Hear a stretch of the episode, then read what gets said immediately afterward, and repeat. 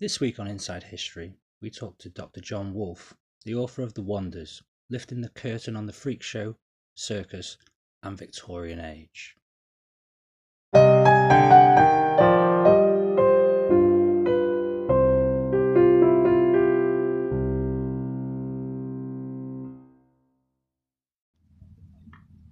just want to start, um, John, by asking what prompted you to write this book in the first place? Yeah, it's a kind of strange one, isn't it? Um, you know what? It's been like a freakish obsession of mine for about 20 years. And uh, when I was about nine years old, I watched David Lynch's film The Elephant Man. Oh, that's brilliant film. Such a good film. Yeah. But you know, as a nine year old, it's also quite scary.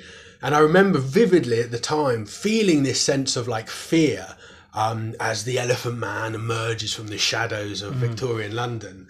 And yet at the same time feeling a kind of real compassion for Joseph Merrick, the man behind behind the, the mask. Um, and that that moment almost planted the seeds um, of a fascination with different and otherness and freakishness, which ultimately sprouted in, you know, as an undergraduate when I started looking at the history of psychiatry. Then when I did my doctorate, I turned that into looking at physical difference um, in the sort of Victorian freak show, and then ultimately the book as well. So I've been with this subject for about 20 years, um, and I'm only 30. So it really is a freakish obsession, but one that was born from, from quite a young age. I think I think the thing that I love most about the Elephant Man is that yes, he, he's, he's he's got the bag over his head when as he enters Royal London Hospital. Yes, we get to see parts of it. It- David Lynch does it in such a great way where we only see so much. Yeah. he, he shows us what we want. He wants to show us. But the most amazing thing about that is once we start seeing the character of Joseph Merrick, who is, who is called John in, in, in the film, but we- his real name's Joseph. Um, and we start seeing them as more human. Yeah. We start seeing him as more human. Is is was that something which really mattered to you when you're going away writing about a book about sideshow freaks? Absolutely, that was what was that was a kind of the core of my project was trying to humanize those who had been deemed other and different in the Victorian period, and actually since then have been often presented in quite sensational ways. And you know, David Lynch's film was quite a sensitive portrayal of, of Joseph Merrick. But that film itself is interesting because David Lynch, you know, the arch postmodernist filmmaker, actually wrote the film based on one narrative at the time, a rather sentimental narrative constructed by uh, Joseph Merrick's surgeon, Frederick Treves. And Treves wrote this memoir um, in the 20th century, early 20th century, where he presented Joseph Merrick's life in the freak show as one of abject horror and debasement and cruelty and exploitation, and his sort of salvation in the London hospital, where he was presented uh, in this what in this refuge, and he could spend his remaining days in quiet leisure. So it was quite a sentimental Victorian portrait of Joseph Merrick's story. But when Frederick Treve po- wrote and uh, published his memoir, there was actually a counter narrative from one of the showmen who had exhibited Joseph Merrick at the London hospital. And he wrote, uh, actually attacking Treves, saying, you know, the way you've presented our showman as sort of basely exploiting Joseph Merrick is unfair. He was well treated in the freak show, and you, Mr. Treves, was the one that really exploited him. He became a medical freak in your institution. You put him on display to your medical friends. You denied him a life of independence and agency.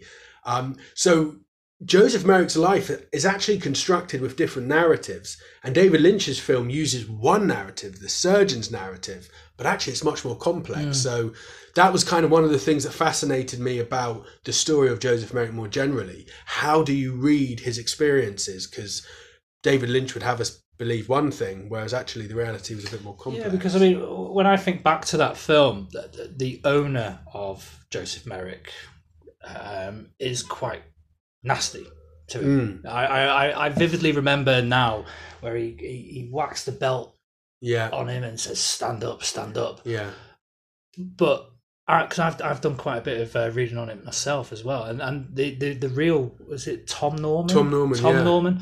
He always comes across as quite a respectable man, an entrepreneur of, of type. absolutely. So he wouldn't obviously treat someone like that necessarily because that's his livelihood. Yeah, totally. And that was what he. Tre- Frederick Treves publishes his memoir where it has this story of the Elephant Man, and Tom Norman responds um, in a series of articles claiming exactly that.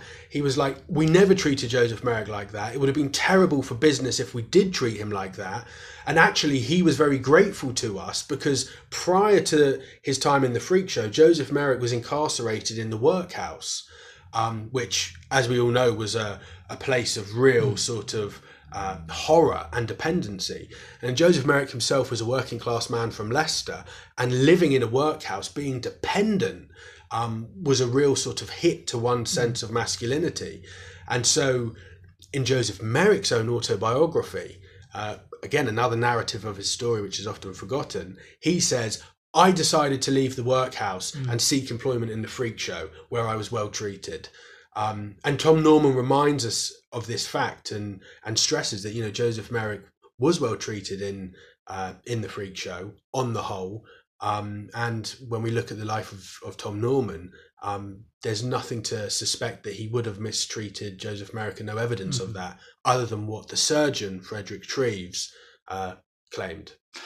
Going back to the workhouse, because that was always the one last place you never wanted to go Yeah. to. Could we therefore make an argument that for people who were physically deformed or even mentally deformed uh, at that time, the freak shows and going on the, the road of the freak shows was actually better for them? Yeah, that I mean that's the sort of that's at the this that's kind of the central difficult question in all of this. Was the freak show exploitative or did it empower people? Did it present choice for people who were disabled or was it a space of coercion? And the truth is there's no simple answer. Just like today's entertainment industry, sometimes uh, talent is exploited, sometimes it isn't. It's the same with the world of the freak show. Um, now, those who defend the freak show as a form of entertainment would claim exactly that that their alternatives were destitution in the workhouse or committed to, to a mental asylum or you know a life on the margins of society earning very little. Um, and the freak show gave them agency it gave them independence it gave them a mean to earn their own uh, income. And in the 19th century it often created international celebrities. We think of the freak show as this sort of dark marginal affair Nuh-uh. In the 19th century, it was respectable, theatrical, and it created the celebrities of their generation. So, was that preferable to a world of the workhouse and the asylum? Um, and, you know, typical historians' answer sometimes it was in certain cases, sometimes it wasn't. Um, but that's one of the reasons why this is so fascinating in the history of disability as well, because, you know, it provokes all of these these questions.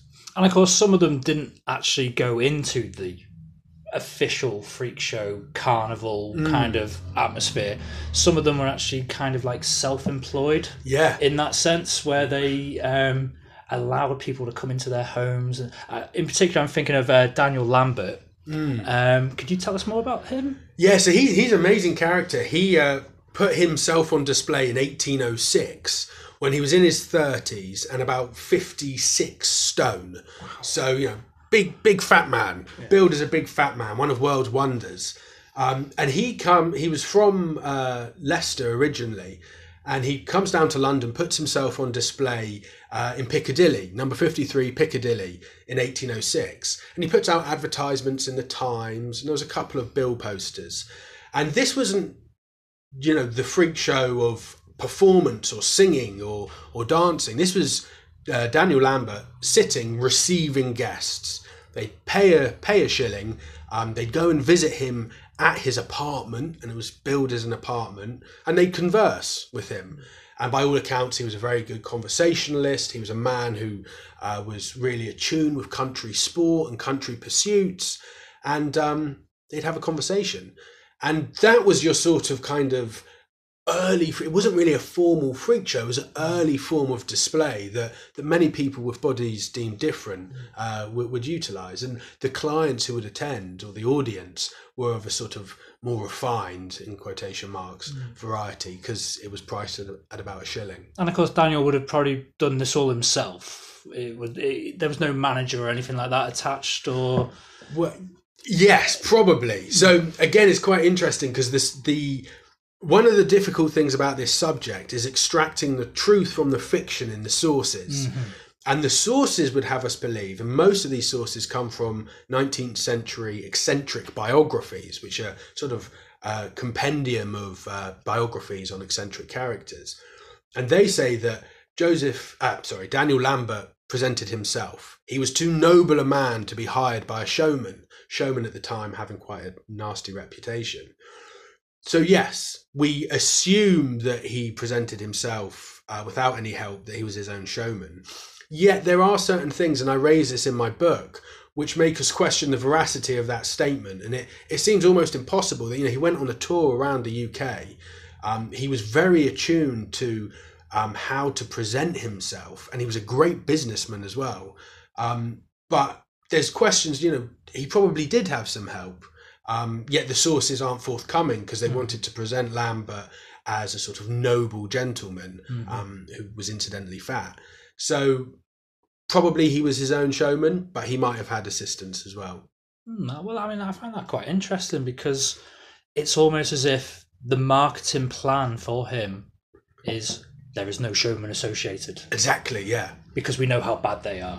Um, but but it's not always about showman, is it? Because um, there is another one who you talk about in the book, who, who I find fascinating as well, Jeffrey Hudson, Yeah. who is nothing to do with the freak show. He's the precursor to it in Yeah. some respects, but he's with royalty. Absolutely. T- what- Tell me more about that. Yeah, I mean, jo- uh, his life, Hudson's life, is incredible. Really, sixteen twenty six. Um, he served, believe it or not, in a pie, a cold baked pie, which was brought into this banqueting room to be served to Queen Henrietta Maria, fifteen year old wife to King Charles First. And Geoffrey is sort of encased in this pie. He breaks through this pie. He marches up the banqueting table to the astonishment of the audience, waving flags, and he returns to the Queen and takes this low bow. And from that moment, um, Geoffrey Hudson and Queen Henrietta Maria are inseparable. He goes to live with, with her in her royal residences. He's given basic schooling, uh, learns how to hunt. He performs in plays and and uh, theatricals. Um, and age 21 is actually given a salary of, um, uh, I think it's about £50 per annum.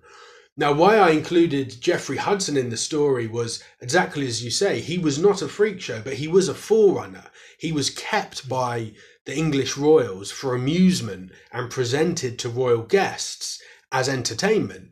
Um, but again, like we were talking about with Joseph Merrick, there's complex dynamics going on here because his, you know, the the options for a person of short stature. I should say that Jeffrey Hudson uh, was uh, a person of short stature, 18 inches tall, age seven years old when he was presented to the Queen. Their opportunities in life were very limited, but he was brought into the centre, the royal sanctum, and he went on to lead this extraordinary life. He kills a man in a duel. He fights for the royals during the English Civil War. He's banished from courts, get captured by pirates, enslaved, you name it. Jeffrey Hudson lived it. So his life is really fascinating in and of itself. Tells us something interesting about the 17th century and 17th century culture and society. But also in my kind of broader narrative, it's an important forerunner to the to the Victorian freak show. And then you can also, of course, link Jeffrey to the much later Tom Thumb Yes, absolutely. uh, and how, how that's varied over time. Because once P.T. Barnum gets General Tom Thumb, he turns it into something completely different, doesn't he? Yeah, absolutely. And again, you know, with so General Tom Thumb, real name Charles Stratton, another person of short stature, and the turning point in his international fortunes. He had been a massive hit in America in the early 1840s. He comes to the UK 1844, and his change in fortunes in, in London and the UK was when he met Queen Victoria three times. Um, and she was wowed with him. And suddenly Barnum presented Tom Thumb, his, you know, quote, amusing dwarf, as someone with royal connections. He was the pet of the palace, the Queen's dwarf. And this really propelled Tom Thumb into popular consciousness and actually international celebrity. And so, yes, there's the kind of comparisons with Jeffrey Hudson. You've got person of short stature used for entertainment, connected to royalty, which improved their status. Yet Tom Thumb was operating in the world of the Victorian freak show, this popular form of entertainment, and um, he and Barnum made a hell of a lot of money as a result. I mean, because Barnum himself is an interesting character Yeah, in this story. I mean, it, just in case anyone's watched The Greatest Showman and think that Hugh Jackman looks like P.T. Barnum, it's the complete opposite. Really, isn't it? I mean, it's. Uh, let's be honest. Um, I don't think P.T. Barnum's going to turn many heads no, compared to Hugh Jackman. Um, but, but the film itself is interesting, isn't it? Because it sets up a different narrative of Barnum, which one of which probably Barnum would be quite proud of. yeah, I love it. Uh, but at the same time, it's largely not true. Yeah, We have to view it as a as a, as a film. Um, when did P.T. Barnum become obsessed with doing these kind of things with the American Museum and stuff like that? Yeah, so that I mean, so he was he was a sort of traveling showman, a man in between jobs in the 1830s. Um, and it was really in 1841 when he purchases the American Museum that he sort of really embarks on a career in the entertainment industry. And that's when he starts kind of collecting, for want of a better word, freak performers to put on display. Now, what the film does is present Barnum as this, you know, this great hero. And don't get me wrong, like it's got wonderful music. I love the Uh, film Good song. good songs, but uh, the history's crap. It was really bad. Um, and you know, again, I'm not one of these historians that like picks holes through through these things because there's a different medium that's trying to do something, blah blah. But it missed a massive opportunity, and it totally whitewashed the past. And the truth is, P.T. Barnum first found fame on the back of a senile, paralysed, elderly slave named Joice Heth, who Barnum lugged across the northeast of America, displaying her as the 161 year old nurse of George Washington. Now, she was, of course, not 161 years old, she was more likely 80. Um, and when she died on, on the job, Barnum organised a public dissection of her body and made a lot of money. And this kind of was his first sort of exposure um, to sort of popular culture. This that moment really propelled him into the minds of the American public. Now we don't hear any of that in The Greatest Showman. We don't know that Barnum was a slave owner who did lug this old woman around, who did once whip a slave fifty times when he suspected him of sleeve no of stealing. You know, Barnum was a man of his times, and he's got blotches on his moral record. Um, and in a way, I thought it was a shame that the film didn't offer a bit more nuance to Barnum's character. But it was after Joice Heth that he purchases the American Museum in 1841, and in 1842 he comes across Charles Stratton, uh, four years old, 23 inches tall, and Barnum transforms him for the stage into General Tom Thumb, who becomes one of the world's first international celebrities. Um, so that's kind of the moment that Barnum really sort of explodes onto the, the scene. Could could we make the argument that with the Greatest Showman, he, he Hugh Jackman the, as as Barnum portrays Barnum as kind of like an everyman, Mm. whereas in reality he was actually exploitative. Could Ye- we could we make that argument? You could definitely make the argument. I wouldn't. It's so hard because you know there's always a danger in applying 21st century standards Mm. to you know 19th century men. And I stress Barnum was a man of his time, but and he changed over time as a, as an individual. But you know he was a slave owner. He was at the time accused of exploitation. He put Charles Stratton, General Tom Thumb, on stage when he was four years old. Mhm. Um, there were allegations of animal cruelty, child cruelty. Um, as I said, he was a slave owner. So you could definitely make the claim that this was a man who exploited performers. But he also made people into stars and celebrities. General Tom Thumb earned a good salary.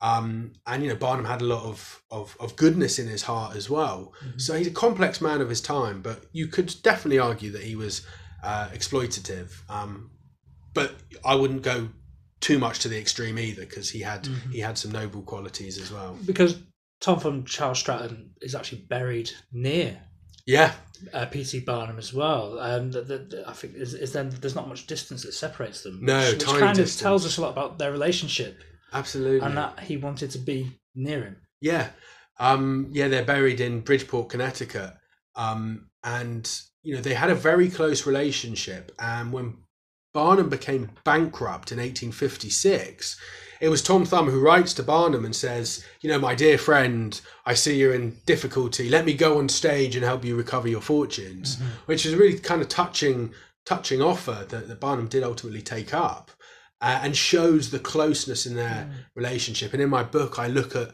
a bit more closely at at their dynamics, which in the early days was quite sort of. Barnum was almost a sort of paternal figure to Mm. to Charles Stratton, who was very young when when he was uh, being displayed in America and then Europe. So yeah, he did have a close relationship uh, with Charles Stratton, as he did with a number of freak performers he hired. Mm. Although it could be strained with others, and you know the harrowing story of Joice Heth always sort of lingers in my mind because that's that's a that's you know that's that's a hard one to swallow. That Mm. really tarnished Barnum's image in my mind, but Absolutely. I mean, but there is another interesting link with the, the, the slave ownership because there was another pair who, who did go off and do the same thing, Chang and Mm, Eng, yeah, the famous Siamese twins.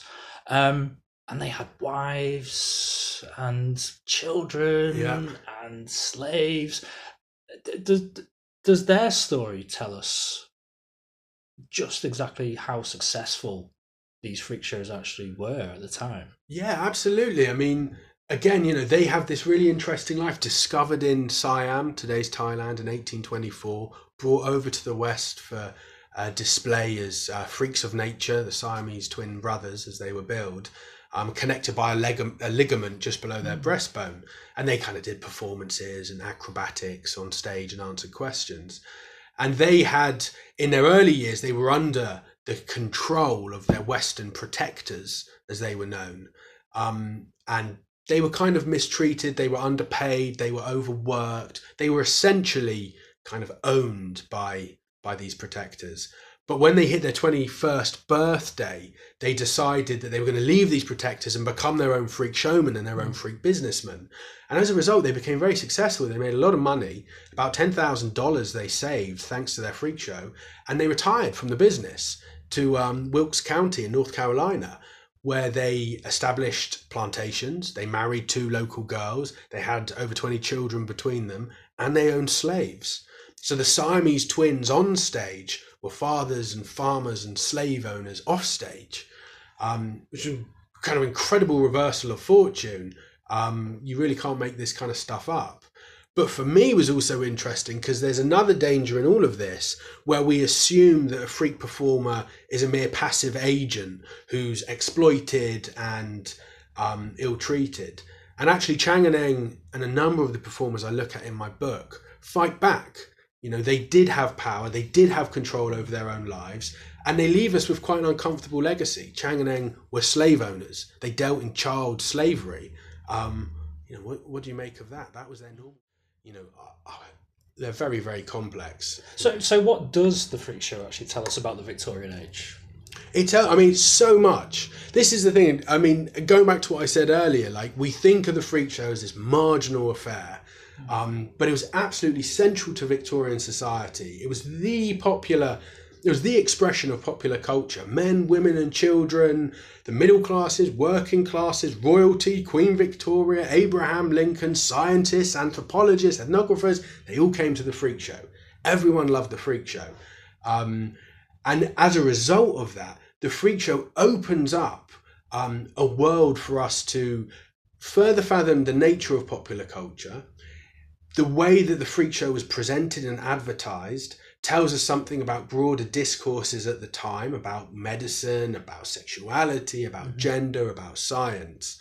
Um, and also, I looked a lot at people's responses to, to the freak show. And again, this illuminates broader broader themes. So the freak show, by its very nature, as uh, it often presented itself as quite a topical um, form of entertainment. It really opens up the world of the Victorian age in very interesting ways. So, so what brought about the end of the freak show? Because it, uh, one moment it's the biggest show in town, and Yeah. the next moment it's gone. Yeah.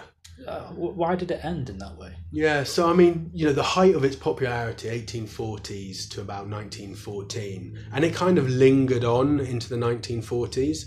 Um, but there were a number of factors that were leading to its decline. One was the rise of, of science and medicine, and that meant that you know scientists were increasingly explaining away the anomalies on stage you know they suddenly started to understand some of the conditions that these freak performers had and once you do that you kill the wonder and Mm. the mystique Mm. they also started claiming freak bodies so rather than um, freak performers being on stage a number were increasingly institutionalized whether in hospitals or mental asylums and science was co- so-called correcting the anomalous body, you know, trying to separate Siamese twins or conjoined twins, for example. So you have the rise of science, you've got the rise of other forms of popular entertainment, um, the cinema in particular, um, really sort of competed with the freak show and ultimately, you know, superseded the freak shows, this expression of popular culture. And you know, massively, the First World War, and that produced disabilities on an industrial scale. So afterwards, it no longer seemed that appealing to go gorp at, uh, at people deemed different on stage. Um, you know, so these were sort of some of the major factors which ultimately led to to the decline of the freak show. But it did kind of linger on. Oh, the cat's here. the cat's here. Hey, Paul. It did linger on into the 1940s and even beyond, but you know, it was a shell of its former self. but it's still kind of carried on in it, but in a different format, didn't it? Because we got um, Tod Browning's film Freaks. Yeah, We then go on a few uh, decades later, and we have um, the Ma- uh, Mask starring Eric Stoltz, The Elephant Man, which of course Yeah. uh, you watched at nine years old.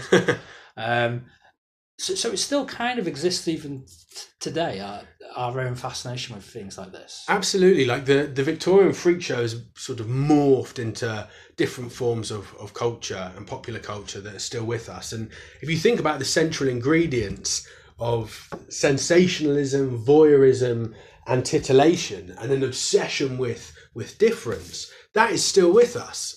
Body worlds, um, our gossip magazines, TV documentaries, you you know, it's still it's still there.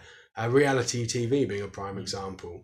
Um, so the freak show as an institution might have died, but its legacy lives on. Well, with the cat now, and uh, it's a very lovely cat. Uh, you can't see the cat; it's absolutely jet back, and it's absolutely beautiful. He's got this fascination with jumping on the table and uh, trying to wreck this podcast for the end of it. So I think it's probably about time to end it now. Um, so uh, thank you very much, John Cool, Woolf, pleasure. and uh, if... the wonders lifting the curtain on the freak show, circus, and Victorian age, written by Dr. John Woolf and published by Michael O'Mara, is available from all good bookshops now.